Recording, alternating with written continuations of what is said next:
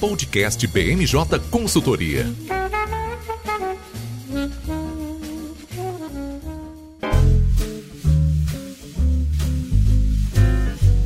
Pessoal, sou Leandro Barcelos, coordenador de comércio internacional da BMJ e estamos começando mais um BMJ Entrevista. Hoje nosso bate-papo é sobre a atuação do Ministério da Economia na agenda de cooperação regulatória e barreiras em terceiros mercados. Nossa conversa, vamos falar sobre o funcionamento do trabalho do governo relacionado à cooperação regulatória, as ações para a superação das barreiras em terceiros mercados, como identificar essas barreiras e como reportar para o governo. Para me acompanhar nessa entrevista, eu convidei a nossa consultora de comércio internacional, Bruna Pinheiro. Oi, Bruna, tudo bem? Oi, Leandro, tudo bom?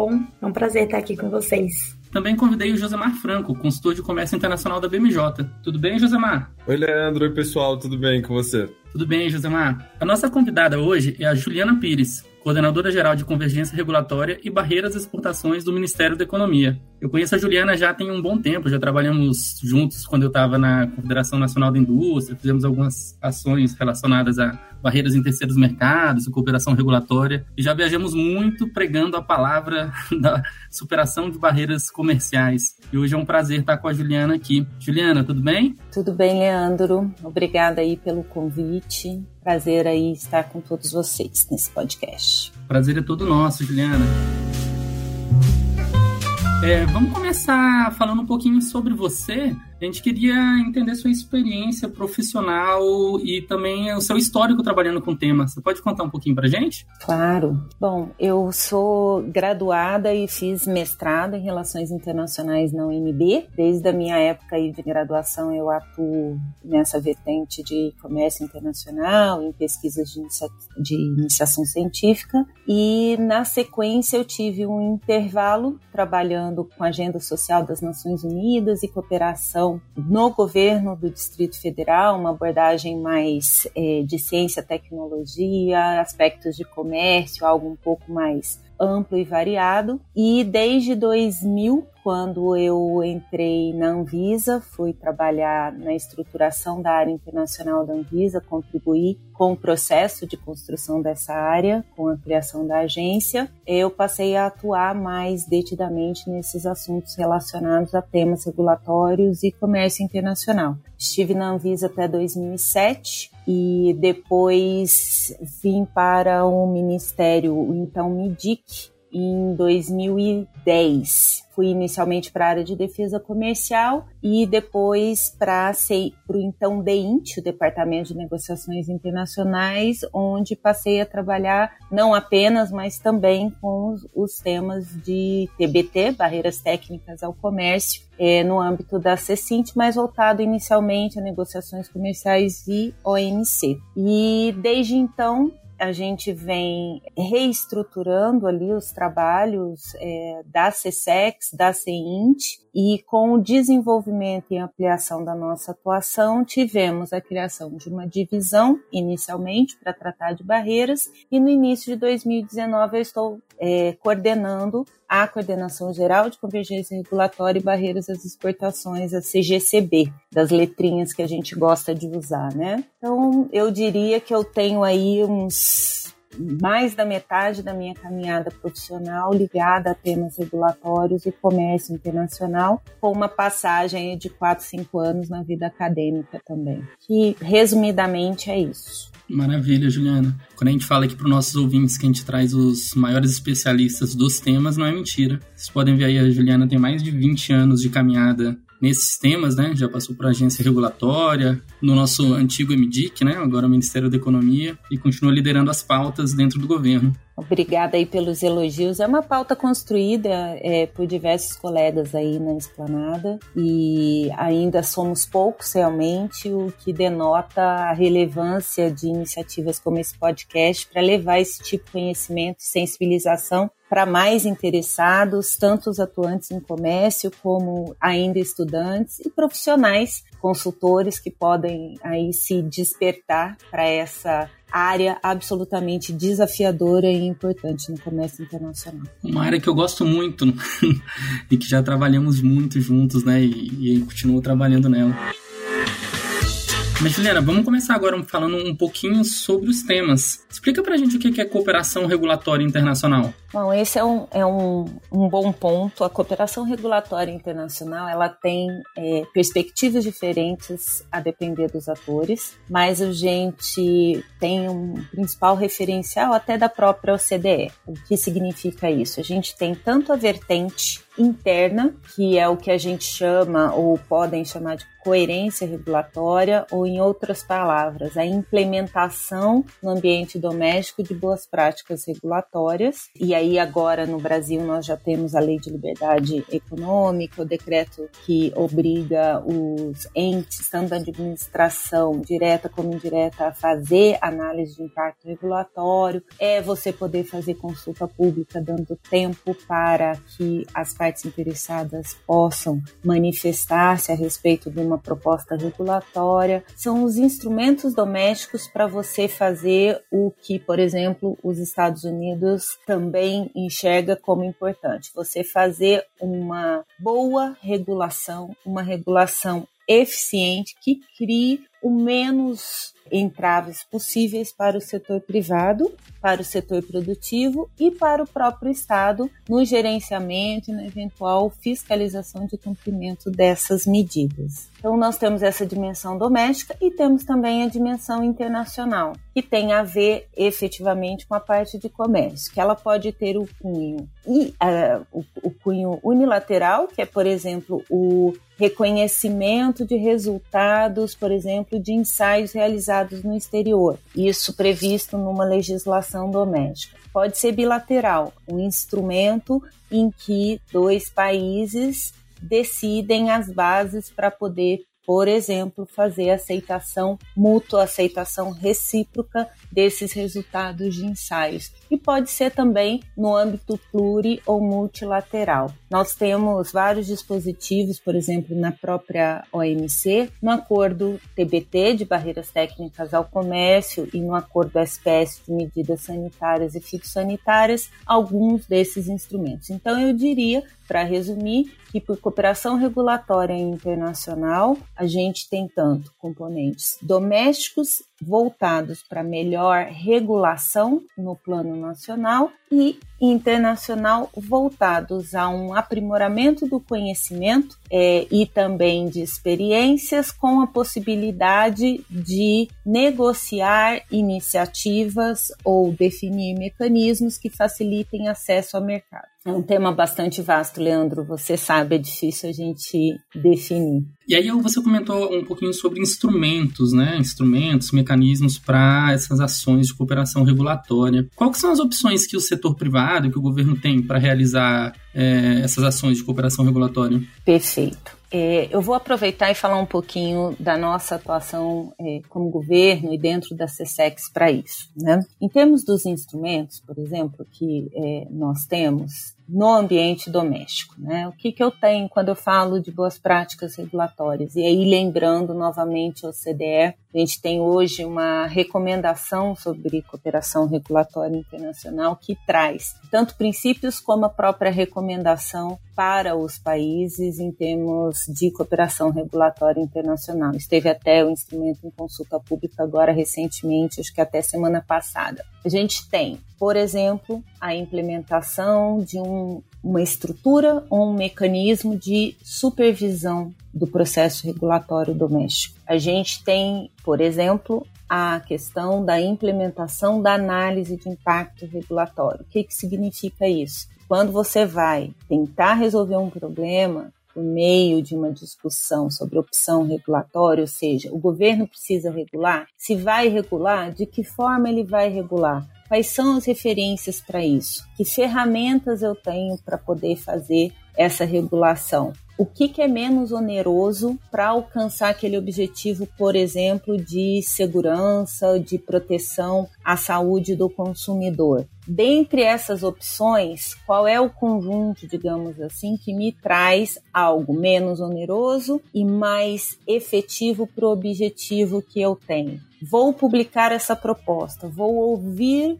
as partes interessadas. E dentre essas partes interessadas está o setor privado. Uma das possibilidades do setor privado participar é nas consultas públicas. E aí, quando eu falo de consulta pública, eu estou falando das nossas consultas públicas publicadas pelos reguladores brasileiros e também é, acompanhar as notificações que nós temos na OMC. Não sei se vocês sabem, mas há uma obrigatoriedade de que os, os membros da OMC por força de compromissos do Acordo de Barreiras Técnicas e também do Acordo de Medidas Sanitárias e Fitossanitárias, eles notifiquem as medidas que possam ter impacto ao comércio e deem um prazo mínimo de 60 dias para que os demais membros apresentem os seus comentários. Isso é uma ferramenta muito importante, é de boas práticas regulatórias, tem a ver com a cooperação regulatória internacional e cabe ao setor privado acompanhar essas notificações, analisar essas medidas notificadas, identificar eventuais impactos às exportações brasileiras ou ao próprio processo produtivo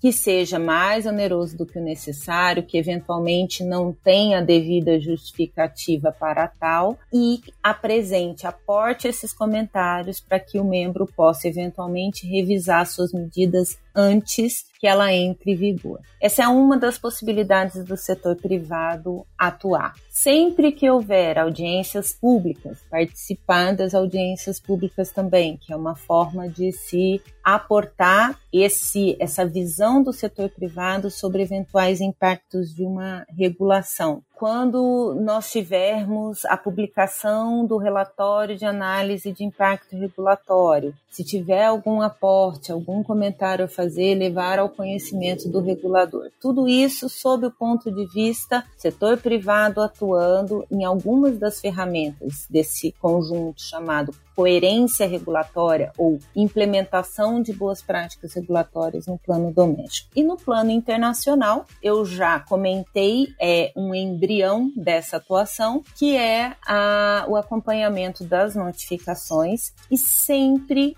que identificar uma potencial barreira regulatória inerente a por exemplo, TBT ou SPS, reportar ao governo. E quando a gente fala reportar ao governo, é utilizar uma plataforma que o governo colocou à disposição é, para o setor privado, de forma que ele possa, ao identificar uma barreira, reportar essa barreira, informar o governo e dentro dessa plataforma estarão atuando de forma coordenada o Itamaraty, o Ministério da Economia, o Inmetro, a Anvisa, o Ministério da Agricultura e eventualmente outro órgão do governo brasileiro que atue naquela temática, buscando verificar a melhor forma de tentar dirimir é, dúvidas, de remover essa barreira ou mitigar os efeitos dessa barreira. Isso a partir de uma análise sobre a fundamentação dessa barreira, que é importante ter em conta. Exigências ao comércio existem várias, mas algumas delas podem não ser justificadas, e essas não justificadas é que se configurariam uma barreira. Aqueles entraves que são justificados, não são passíveis de questionamentos, podem ter ainda uma outra tratativa, qual seja a utilização de outras ferramentas de cooperação regulatória internacional. Por exemplo, a busca de um memorando de entendimentos para reconhecimento mútuo de procedimentos de avaliação da conformidade. Vamos lembrar que são procedimentos de avaliação da conformidade para eu não falar aqui palavras difíceis que não sejam compreensíveis para todos é a forma de você verificar se aquele produto cumpriu, aquele produto ou processo cumpriu os requisitos previstos em um regulamento, em uma regulação. Por exemplo, ensaios laboratoriais,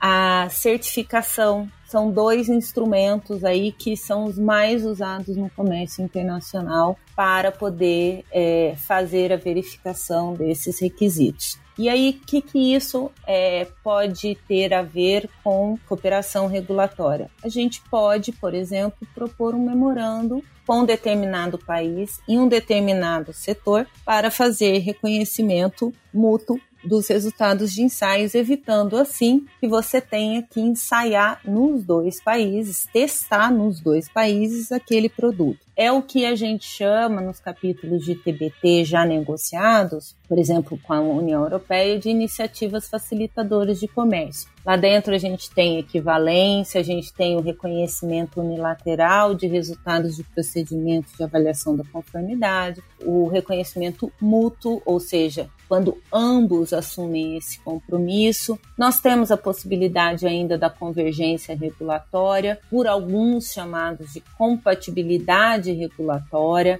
Enfim, há uma infinidade de instrumentos que buscam diminuir os custos para o setor produtivo, de forma é, a não comprometer o alcance do objetivo almejado ou buscado pelo regulador. São inúmeras as ferramentas, elas são muito variadas a depender do produto, do setor e do próprio regulador envolvido. A CSEX, nesse caso, ela precisa dos inputs, dos subsídios do setor produtivo para poder pensar em conjunto com os demais entes do governo e por isso a importância desse trabalho coordenado, né, do governo para pensar alternativas para buscar facilitar acesso a mercados a depender da questão levantada, identificada pelo setor privado. Juliana, muito obrigado pela explanação. Ficou muito claro as iniciativas do governo no tema e como o setor privado pode participar, quais são os instrumentos. Eu queria entender um pouco mais quais que são as iniciativas facilitadoras de comércio já existentes.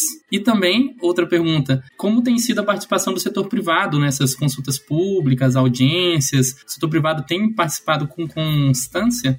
Sim, eu vou começar pelo final. Com relação à participação do setor privado em consultas públicas ou mesmo em audiências públicas, em processos é, de participação de partes interessadas, isso varia muito. Varia muito do regulador e do setor. Em alguns setores, ou a depender do tema que está em consulta, a participação é muito ativa, inclusive em é, comentários às notificações ao MC. Mas em outros setores, deixa realmente a desejar. A gente ainda precisa criar uma maior sensibilização e conscientização do setor privado sobre a importância da participação nesses processos, tanto domesticamente quanto no caso do acompanhamento das notificações feitas no âmbito da OMC. E por que a gente reforça isso? Porque quando a gente pode por exemplo, buscar uma solução, buscar fazer uma gestão no âmbito bilateral, no âmbito regional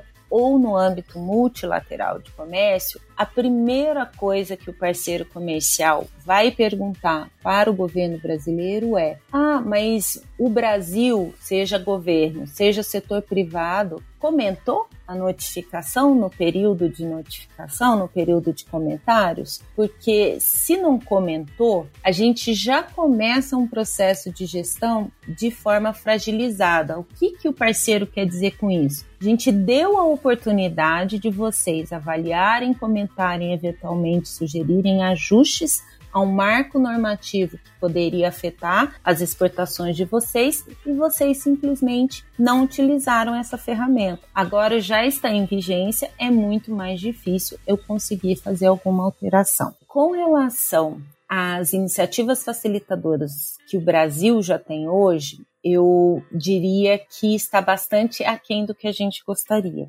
Isso porque é, nós tivemos uma negociação com uma participação ativa do setor privado brasileiro e dos Estados Unidos com vistas a avanços na área de cerâmicas, mas infelizmente era uma negociação entre privados e isso é importante colocar também. Há iniciativas facilitadoras de comércio que podem ser negociadas apenas entre privados, mas que infelizmente é, não logrou resultado. Enfim, houve um, um árduo processo de negociação e ao final o instrumento não foi assinado pela, pela contraparte dos Estados Unidos. Quem sabe em algum momento a gente consegue ter esse resultado em concreto. Atualmente, nós temos dois processos negociadores. Um com o Chile, é, relacionado a cosméticos, e um com a Argentina, relacionado ao setor automotivo. Mas ambos é, ainda estão em andamento, não foram concluídos. E há um instrumento também com a Argentina na área de alimentos, um memorando de entendimentos entre a Anvisa e a ANMAT, que é análoga à Anvisa na Argentina, sobre alimentos. São compromissos de simplificação de procedimentos para alimentos. Por enquanto é o que temos e aproveito aqui essa oportunidade é, para dizer que é importante que a gente consiga ter do setor privado um mapeamento de interesses, tanto em termos de parceiros como em temas passíveis de se negociar uma iniciativa facilitadora de comércio para que a gente possa ampliar essa agenda. Essa é uma agenda construída pelo governo com o setor privado. Não tem como o governo atuar se nós não tivermos o subsídio inicial e o engajamento do setor privado para que a gente possa buscar esse parceiro. Obviamente, não é uma certeza de que a gente vai lograr,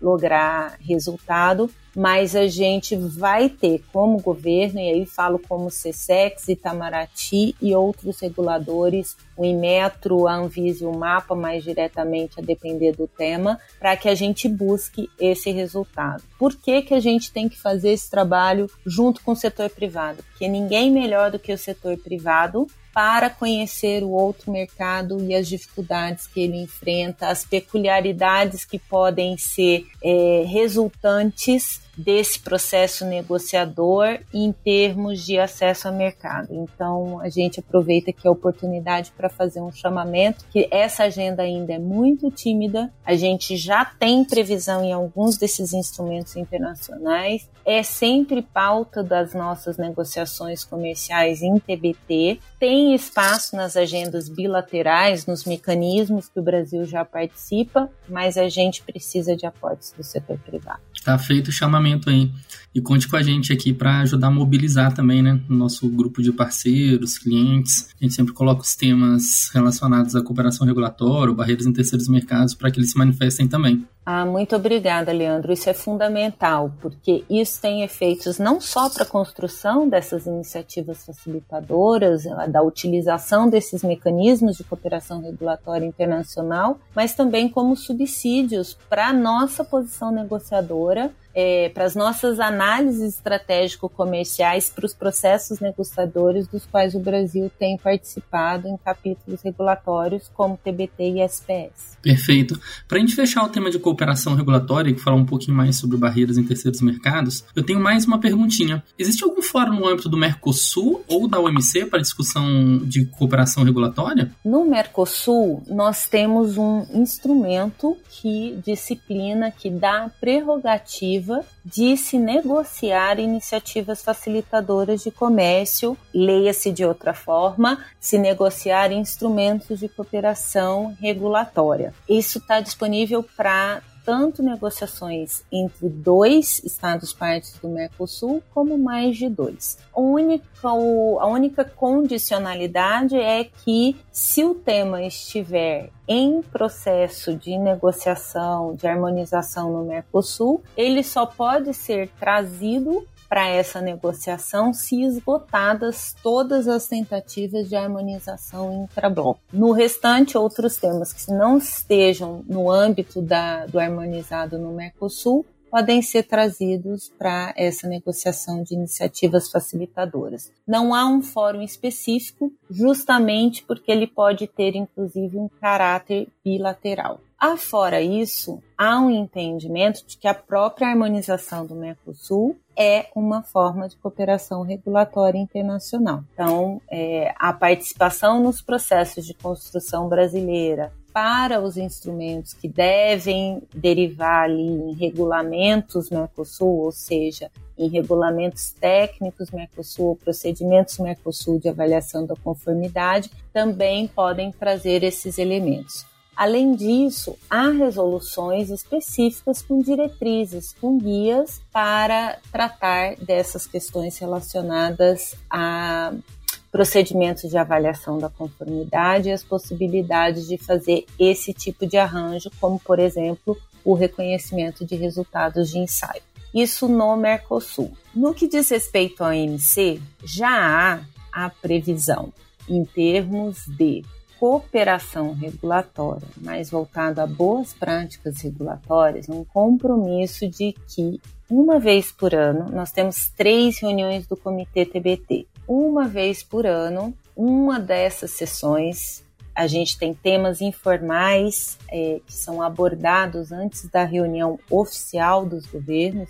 É, uma vez por ano deve-se abordar a questão de boas práticas regulatórias, ou seja, os países devem é, compartilhar os seus avanços em boas práticas regulatórias, e isso inclui não apenas o processo doméstico, como eu comentei, esses avanços de coordenação regulatória, de instrumentos de transparência ou melhoria da previsibilidade do arcabouço regulatório doméstico, como também o relato de experiências relacionadas a acesso a mercados e suposto a negociação de eventuais instrumentos de cooperação regulatória. Mais recentemente, é, estão discutindo, estamos já, já discutindo a questão de avaliação da conformidade, que é o tema que, na prática, é, traz mais desafios ao setor produtivo e que está diretamente relacionado à questão da, da regulamentação. Nós temos é, promovido os debates para entender como cada um dos países, como cada um dos membros tem atuado nisso. Tivemos uma sessão informal bastante interessante sobre engajamento dos stakeholders, em que os países puderam é, aportar como é o engajamento do seu setor produtivo, como é que eles têm atuado e ajudado aos demais países a pensar como é que poderia aprimorar. Porém, é, tudo isso já está pensado, como eu disse, dentro do próprio arcabouço dos dois acordos. A gente, por exemplo, dentro do acordo de SPS, já temos previsão relacionada ao incentivo ao reconhecimento da equivalência, determinação da equivalência entre uh, regulamentos diferentes, entre medidas sanitárias, o que é uma importante base aí para alguns dispositivos decorrentes aí das negociações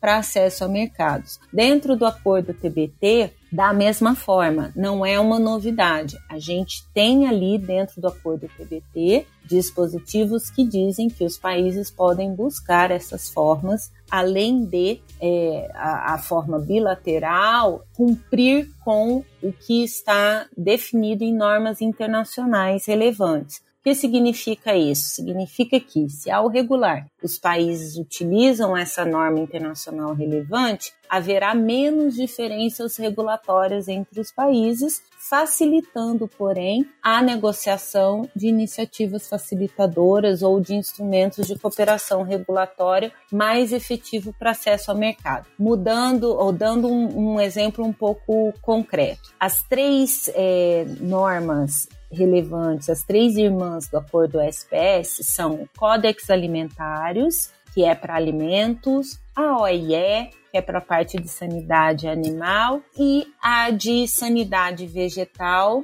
agora mudou a sigla, mas antigamente chamava-se CIPV de proteção vegetal. O que significa isso? Que os países devem seguir o que está acordado, o que essas entidades normalizadoras internacionais definem como base para os seus regulamentos, e assim evitar barreiras ao comércio. No caso de TBT, nós não temos uma lista é, taxativa, como no caso de, do acordo de SPS, mas há uma decisão dizendo que elementos deve, que critérios devem ser cumpridos por essas entidades normalizadoras para que de fato seja entendido que a produção de uma norma que contém aqueles critérios, e isso tem a ver com a possibilidade de participação dos países, ou seja, abertura a qualquer interessado, proporcionalidade do voto para não ter nenhum tipo de viés ou privilégio de determinado grupo de países, a questão da transparência, consideração de nível de desenvolvimento tecnológico, enfim,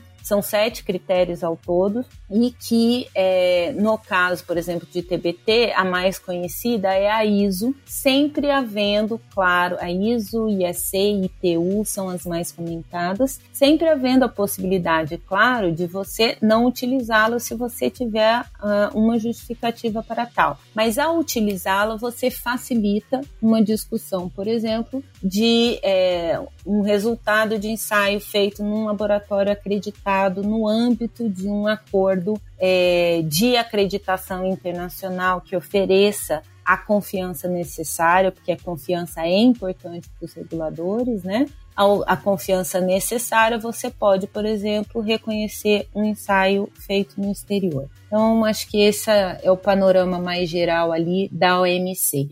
E em cada revisão trienal, a cada três anos, o acordo é, prevê uma revisão trienal, propostas têm sido enviadas para melhorar a aplicação, a implementação é, do acordo TBT. E dentre essas propostas, usualmente vem aparecendo a ideia de que os países troquem suas experiências sobre cooperação regulatória internacional, sobre como eles estruturam essas discussões, sobre como eles implementam, um incentivo para que eles notifiquem os instrumentos negociados. A gente tem um pouco é, ainda de falta de conhecimento sobre os, os, instrumentos existentes aí, os bilaterais especialmente. Então é também um assunto ainda que carece um amadurecimento maior em termos de exemplos práticos, mas que tem aparecido muito. Se vocês forem avaliar, por exemplo, os anexos setoriais ali do CPTPP, é, vocês vão ver que parte é, do conteúdo desses anexos setoriais trazem ferramentas de cooperação regulatória internacional a serem adotadas ou a serem negociadas ou a serem consideradas pelas partes contratantes do CPTPP.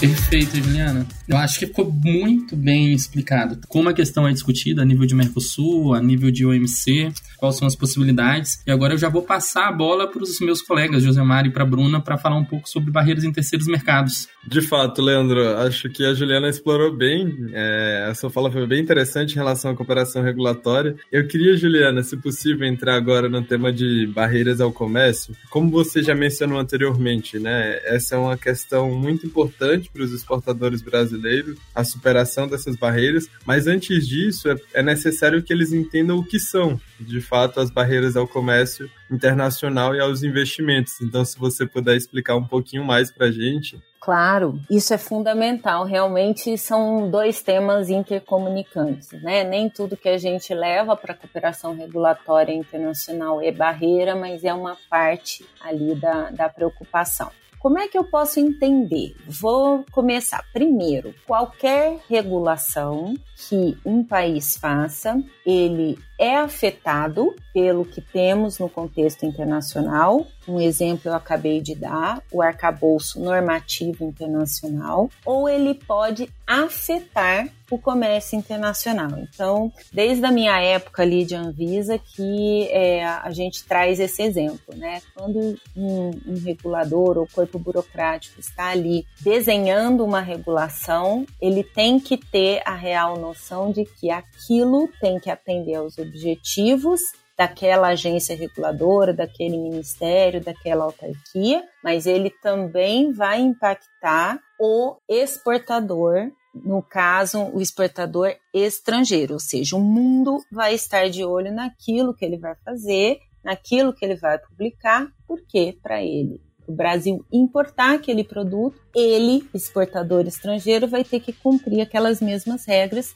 e elas têm que estar de acordo com o que está descrito nos instrumentos internacionais, no caso, por exemplo, do TBT ou do, do SPS. Porém, barreiras, é, entraves, são coisas um pouco diferentes todo requisito vai gerar algum custo para o setor produtivo. Pode gerar algum entrave, por exemplo, no sentido de levar mais tempo ou exigir que faça algum teste ou apresentar alguma documentação, e isso usualmente é visto ou é falado é, em sendo uma barreira. Mas a gente tenta diferenciar. Uma coisa é o entrave ao comércio, outra coisa é aquele entrave injustificado ao comércio, que é aquele que está inconsistente com os compromissos internacionais assumidos e que aí, tecnicamente, a gente poderia de fato chamar de barreira.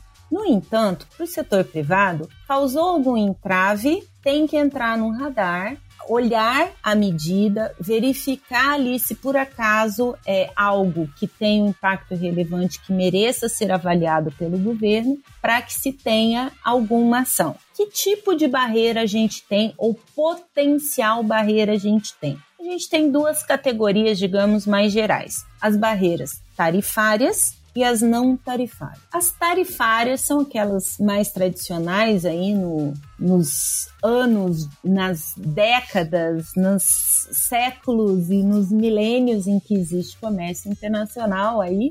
Mas enfim, as barreiras tarifárias são aquelas mais simples de ver. Barreira tarifária, imposição de tarifa, imposto de importação, por exemplo. Essa é a mais clássica, é a mais evidente, é a mais fácil de quantificar, de mensurar o impacto. Excelente, Juliana. Acho que ficou super claro é, o que são as barreiras ao comércio internacional, a diferença de simples regulações e entraves que possam ser criados e como a gente pode classificar então essas barreiras ao comércio internacional. Nós temos utilizado uma classificação é, baseada na UNCTAD. Por que não UNCTAD? É, alguns países ou algumas outras entidades têm uma classificação diferente, mas a gente entende que a forma como a UNCTAD é, divide é bastante operacionalizável pelos países e é de mais fácil entendimento pelos operadores do comércio. Ou entre as tarifárias, a gente tem as tradicionais mesmo é, de imposto de importação, né? Os impostos de importação, imposto de exportação, as cotas tarifárias, por exemplo, estão nessa classificação. Entre as não tarifárias é que nós temos uma maior gama. Vou aqui comentar no nosso caso do, do Sem Barreiras, que é o sistema eletrônico de monitoramento de barreiras, que depois a gente conversa um pouquinho mais, se houver é, possibilidade. Nós temos, por exemplo, as medidas, os regulamentos técnicos e procedimentos de avaliação da conformidade, ou os conhecidos como as medidas TBT, as medidas sanitárias e fitossanitárias, ou SPS. Nós temos, por exemplo, os padrões privados ou as normas voluntárias de sustentabilidade, a depender da nomenclatura utilizada. Questões relacionadas a regras de origem também podem estar ali. Compras governamentais, ou seja, medidas relacionadas a compras governamentais podem ser barreiras ao comércio. E subsídios também temos ali dentro. Podemos, em outros temas não tarifários, por exemplo, barreiras a serviços, ao comércio de serviços, é, estão nessa classificação. E também barreiras ao investimento lato sensu. É, é, essas são, digamos, as, as barreiras mais comuns que a gente pode colocar. No nossa, na nossa classificação, a gente utiliza 14 melhor identificadas, cada uma com a sua explicação, e convido a todos aí que quiserem mais informações é, acessarem o Sem Barreiras, o manual disponível sobre o Sem Barreiras e as explicaçõezinhas que nós temos sobre cada uma delas. Ótimo, Juliana, você mencionar o Sem Barreiras, inclusive porque a minha próxima pergunta é justamente sobre qual caminho o setor privado pode adotar para indicar ao governo possíveis barreiras identificadas. Ah, perfeito. Então, primeiro é esse tipo de capacitação que a gente está tendo, acho que ajuda bastante a que o setor privado tenha um pouco de clareza né, sobre esse universo de barreiras que é um pouco árido para alguns, mas que é importante que esteja no radar de todos, pelo grande impacto que isso é, pode ter nas operações comerciais, né? E então, justamente por essa razão, o governo criou, institucionalizou o sistema eletrônico de monitoramento de barreiras que é o conhecido sem barreiras, né? Por esse sistema, o setor produtivo pode acessar, fazer o seu cadastro. Cada empresa ou entidade pode cadastrar os funcionários que poderão ter acesso ao Sem Barreiras. Isso é feito por meio do gov.br e por meio do preenchimento de algumas informações que são importantes para que o governo possa avaliar aquela medida em termos de consistência com os compromissos internacionais assumidos por aquele parceiro, né, no caso o parceiro externo,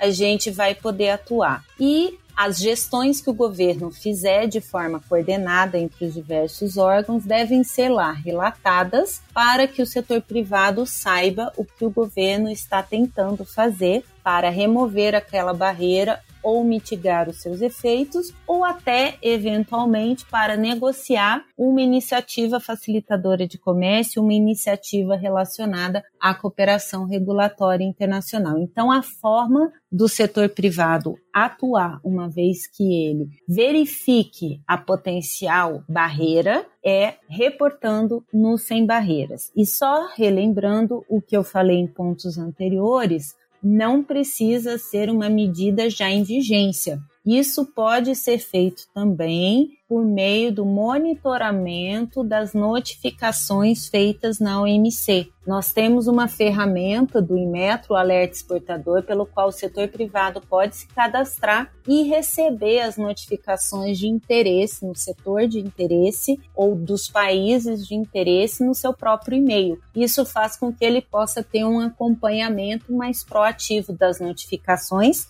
fazendo os comentários devidos às medidas propostas pelos outros membros ainda no período desses usuais 60 dias que a, os acordos SPS e TBT recomendam. Essa segunda parte só vale para SPS e TBT, tá, pessoal? Não vale para os outros acordos que não têm esses dispositivos. Não, ótimo, Ju. É, inclusive, pessoal, nós já gravamos uma entrevista com o Diego Pizeta, que é coordenador geral de articulação internacional do Inmetro, e nessa entrevista ele explicou bem o alerta do exportador, como essa plataforma funciona, e é muito importante, de fato, que haja esse monitoramento das notificações nesses dois comitês mencionados pela Ju, porque o setor privado pode antecipar, né, Ju, eventuais barreiras. Exatamente. Desculpa te interromper, a gente tem dados reportados informalmente por outros países de que com o engajamento do setor privado nessa fase de notificação, 80% das barreiras identificadas costumam ser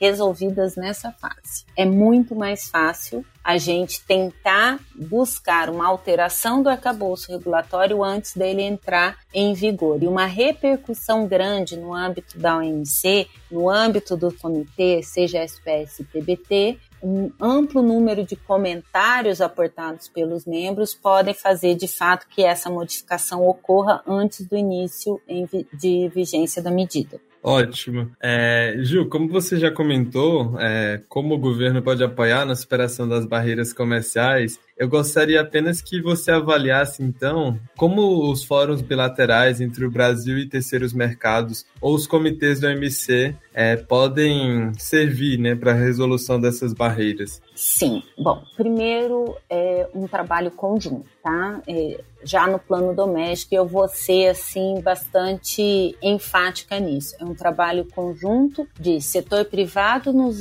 aportando ao governo informações de qualidade, informações consistentes e o governo engajado para fazer a avaliação e os encaminhamentos necessários em termos dos fóruns cabíveis. É importante dizer que a busca dessa, quando a gente está falando aqui de superação de barreiras, eu vou falar dessa busca do questionamento da negociação com o parceiro, ela pode variar a depender do parceiro envolvido. Eu posso ter mais de um fórum em que eu vou buscar esse tipo de tratativa. Um deles, o fórum bilateral, agora nesses anos de pandemia acabaram ficando um pouquinho mais prejudicados, não tivemos tantas reuniões, os países estavam muito mais voltados às questões emergenciais decorrentes da pandemia. E, portanto, é, nos últimos dois anos não tivemos tantas agendas. Porém, num, num, ano normal, nós costumamos ter, sim, os mecanismos, mecanismos que são coordenados pelo Itamaraty ou pelo próprio Ministério da Economia, e há a possibilidade de engajar nessas tratativas. Os dois exemplos que eu dei, tanto de Argentina quanto de Chile, que atualmente estão em negociação, eles é, nasceram, digamos, do, das discussões nos âmbitos dos, dos comitês bilaterais entre Brasil e Argentina e Brasil-Chile, ancorado ainda também no Acordo Brasil-Chile que recentemente entrou em vigor. É, com relação ao âmbito multilateral, o que que a gente tenta fazer? A gente tenta coordenar essa posição no governo brasileiro depois da análise da medida reportada pelo setor privado e avaliar o melhor caminho. Se a gente leva, por exemplo, para uma discussão às margens dos comitês, né, com o parceiro específico, mas sem levantar em plenário a discussão, ou se a gente tem elementos suficientes para já aportar algo previsto também nesses dois acordos SPS-TBT no âmbito da OMC, que são as preocupações comerciais específicas, que é uma apresentação, uma verbalização em plenária das preocupações que a gente identificou em decorrência de determinada medida. E isso faz com que o membro em plenário também deva responder aqueles questionamentos e levar ao conhecimento de sua capital os aportes lá feitos. E usualmente isso é ancorado no posicionamento já recebido anteriormente no processo de notificação, mas não necessariamente, tá? Não é obrigado é, que seja uma, uma medida já notificada e não é obrigado que se tenha comentado no processo de notificação para poder apresentar uma PCE. Mas recomenda-se que sim, que o engajamento venha lá desde o início. E adicionalmente a gente tem instrumentos aí pensados para a, no, no, processo de avaliação da medida, já há também uma sugestão de uh, iniciativas que eventualmente possam vir a apoiar o setor privado para a superação de barreiras. Então, quando é um assunto que não necessariamente seja passível de questionamento ou não totalmente seja passível de questionamento, os órgãos que fazem as, as análises, eles podem, por exemplo, sugerir a consideração de algum tipo de instrumento que faça com que o Brasil transpareça a sua competitividade em determinado nicho. Um exemplo prático disso, por exemplo, é, no caso de, das medidas relacionadas a, a meio ambiente, nós temos muitos processos de certificação, que são certificação de sustentabilidade e que isso é um diferencial do Brasil. Ou seja, ao invés de questionar a medida, uma vez que a gente consegue cumprir os requisitos e aqueles requisitos são considerados consistentes em relação aos compromissos internacionais, a gente apresenta um diferencial, ou seja, uma, uma, uma confirmação de que a gente cumpre, que o nosso produto é sustentável e que o consumidor daquele país, daquele bloco, daquela região pode comprar ciente de que todos aqueles requisitos foram cumpridos. A gente tem diversos selos, a gente tem a base da Unquitad ali que mostra os selos é, de vários produtos e vários assuntos e que alguns deles é, podem ser bastante interessantes como nicho de competitividade. Excelente, Ju. É muito importante para o setor privado como um todo entender a atuação do governo brasileiro para a superação dessas barreiras e todas as possibilidades de fóruns de discussão que existem. Antes de passar a bola para minha colega Bruna, eu só queria fazer uma última pergunta. Existe alguma taxa de sucesso é, de resolução das barreiras que são levadas para essas discussões internacionais? Ah, obrigada pela pergunta. O Sem Barreiras é uma ferramenta ainda de poucos anos aí de utilização e de duas reformas internas para melhor operacionalização é, do mesmo.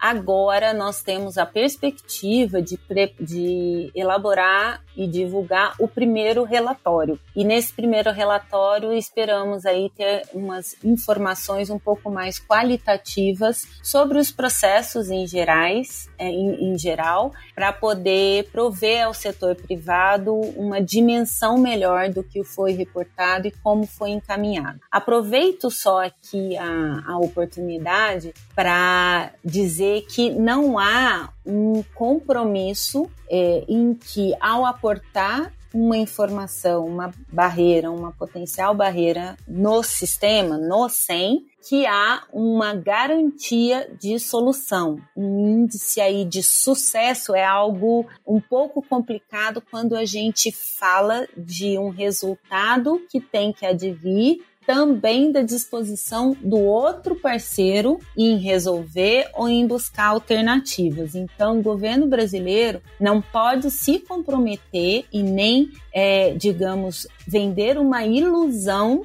da remoção da barreira. Então, é, a gente tem casos, por exemplo, em que a gente não teve a remoção da barreira, mas a gente teve a alteração de alguns requisitos que mitigaram os efeitos daquele regulamento, por exemplo. É, a gente tem sim alguns casos em que a, a, a regulação foi removida, por exemplo, já em estágio, é, os comentários feitos em estágio de notificação, simplesmente a medida não entrou em vigor. Tem outros casos que ficam bastante tempo ali que a gente ainda não tem nenhum tipo de indicador. A gente sabe que nesses casos de barreiras, infelizmente, tem coisas que a gente não pode é, definir um prazo e ao não um prazo para sua conclusão. Até porque eu esqueci aqui de, de comentar a gente tem algumas situações em que a gente é, leva para o nosso catálogo de barganhas, digamos assim, alguns dos temas em que a gente fez as tentativas de gestão, pode ainda não ter tido o efeito esperado e aí a gente guarda ali numa pastinha para sempre que tiver a oportunidade de tratar o assunto, inclusive em nível político, em nível técnico, seja ou não no mecanismo formalmente existente, o governo fará. Então, é, é, a gente pede um pouco de cautela, sabe? Como essa questão de índice de sucesso, porque não é algo exatamente mensurável e nem algo que a gente possa, digamos, é, medir performance, sabe? Eu acho que um índice de sucesso é, que a gente pode colocar é que nós temos mais de 100 processos aportados ali no centro. E temos o governo cada vez mais engajado em trabalhar de forma coordenada para fazer as devidas gestões. Um relatório, digamos, um pouco mais amplo de em que, em que estágio estamos em relação a isso, acho que já vai nos dar uma, uma informação bastante relevante para a gente poder pensar em como trazer mais resultados é, dessa articulação governo-setor privado da utilização do sem barreiras e de uma, digamos assim, uma atuação sempre mais coordenada e mais articulada do governo em relação aos parceiros. Eu, eu sei que é uma, é uma resposta, digamos, pouco objetiva, mas é a necessidade de cautela que a gente tem de que, é, sim, uma vez aportada a barreira no sistema, o governo vai atuar e não na promessa de que a gente vai remover a barreira ainda que todos os esforços é, sejam feitos para que isso aconteça, pode ser que a gente não alcance esse resultado, mas a gente vai trabalhar para pelo menos mitigar os efeitos daquela barreira. Sempre devo frisar aqui, dependendo da disposição e do outro parceiro para fazer os seus movimentos. Eu pensei da gente trazer um pouquinho essa conversa para o contexto atual, até aproveitando aquele comentário que você fez sobre barreiras e medidas ambientais, pensando um pouco nessas novas legislações que vêm surgindo tanto no âmbito da União Europeia, dos Estados Unidos e do Reino Unido, é, em relação à taxação de carbono na fronteira e relacionado àquela due diligence ao desmatamento. Você pode falar um pouquinho para a gente como o governo tem visto, tem considerado esses projetos? Você acha que existe uma possibilidade de desses projetos serem considerados barreiras comerciais e qual seria a atuação do governo frente a isso? As medidas já estão aí em discussão é, pelo governo e pelo setor privado, né? Já fizemos até reuniões conjuntas sobre isso para uma melhor avaliação e principalmente para acompanhamento da evolução desses arcabouços regulatórios, né? Então, nós temos o acionamento é, pelo MRE do nosso, nossos postos né, no exterior para um acompanhamento sistemático e um feedback aí em termos dos principais delineamentos aí possíveis para esse assunto. Por quê? É, essa forma prospectiva da gente poder levar os nossos comentários e as nossas preocupações de forma que os critérios ou as formas que vierem a ser é, adotadas sejam razoáveis e consistentes com os compromissos internacionais. Então já tem havido atuação do governo em relação a isso. Internamente também tem havido um, uma discussão sobre os aspectos de competitividade que o Brasil tem relacionado a esse assunto. Então, nós temos o um engajamento do Ministério da Agricultura, especialmente nessas discussões, do Ministério do Meio Ambiente, do Itamaraty, acompanhamento ali da CSEX, para que, e também da CPEC, né, porque é um assunto que afeta diretamente a indústria,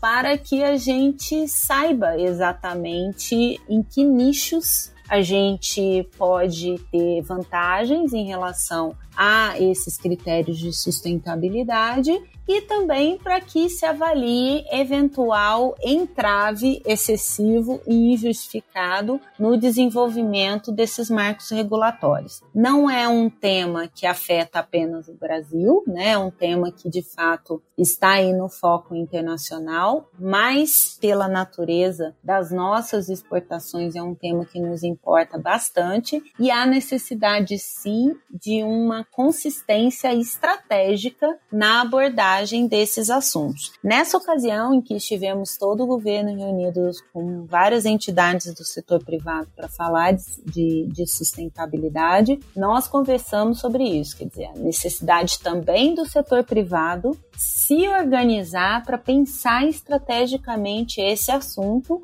e naquilo que for possível aportar os seus estudos, aportar sugestões para o governo brasileiro. Novamente, para que a gente possa dar os devidos encaminhamentos nos canais pertinentes. Acho que por enquanto é o que a gente pode é, falar. Com certeza a hora que saírem os contornos mais precisos desses arcabouços regulatórios, teremos condições de avaliar é, os aspectos, digamos, de uma forma um pouco mais concreta. Por enquanto, o que nos chama a atenção é que algo vai sair e o que vier a sair tem que estar consistente com os instrumentos internacionais e não ser uma barreira ao comércio. Isso é bastante importante, especialmente pelo impacto que pode ter os produtos brasileiros exportados tanto para o Reino Unido como para a União Europeia e também, enfim, já temos algumas medidas semelhantes nos Estados Unidos sendo delineadas. Perfeito, Juliana. Obrigada pelos comentários. Acho que é um tema que está realmente em alta no momento e é muito importante que a gente saiba quais são as medidas sendo tomadas pelo governo em relação a isso. E para finalizar, é, eu queria saber um pouquinho mais, se você poderia comentar, por favor, sobre o contexto de início das discussões formais do Brasil para entrar na OCDE, né? É, a gente sabe que o Brasil vai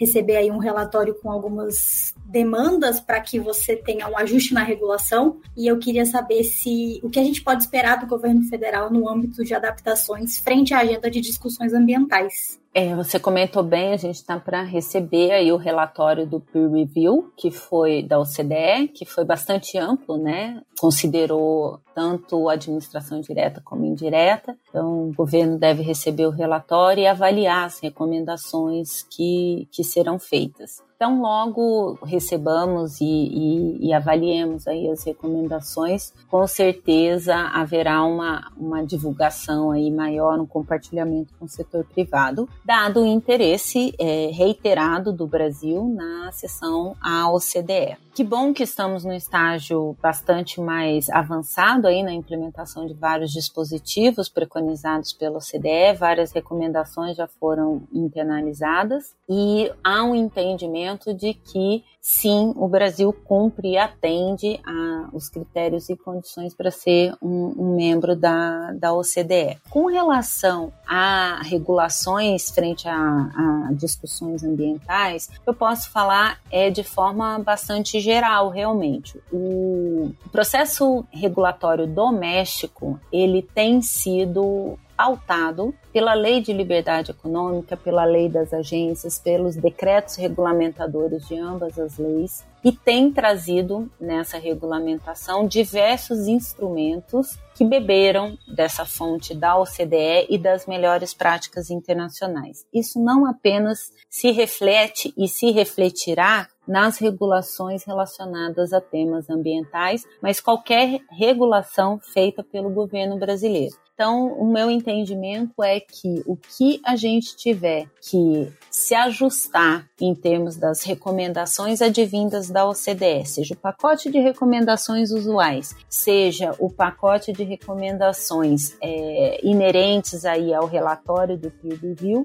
o governo vai avaliar a melhor forma de cumprir. Esse é o objetivo do governo brasileiro e friso não apenas na questão ambiental, mas em todos os vários aspectos que são colocados no âmbito da OCDE.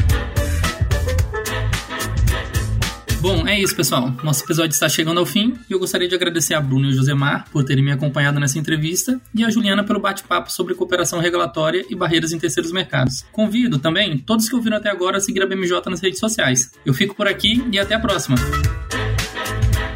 Podcast BMJ Consultoria. Não deixe de acompanhar a BMJ em nosso site www.bmj.com.br e em nossas redes sociais.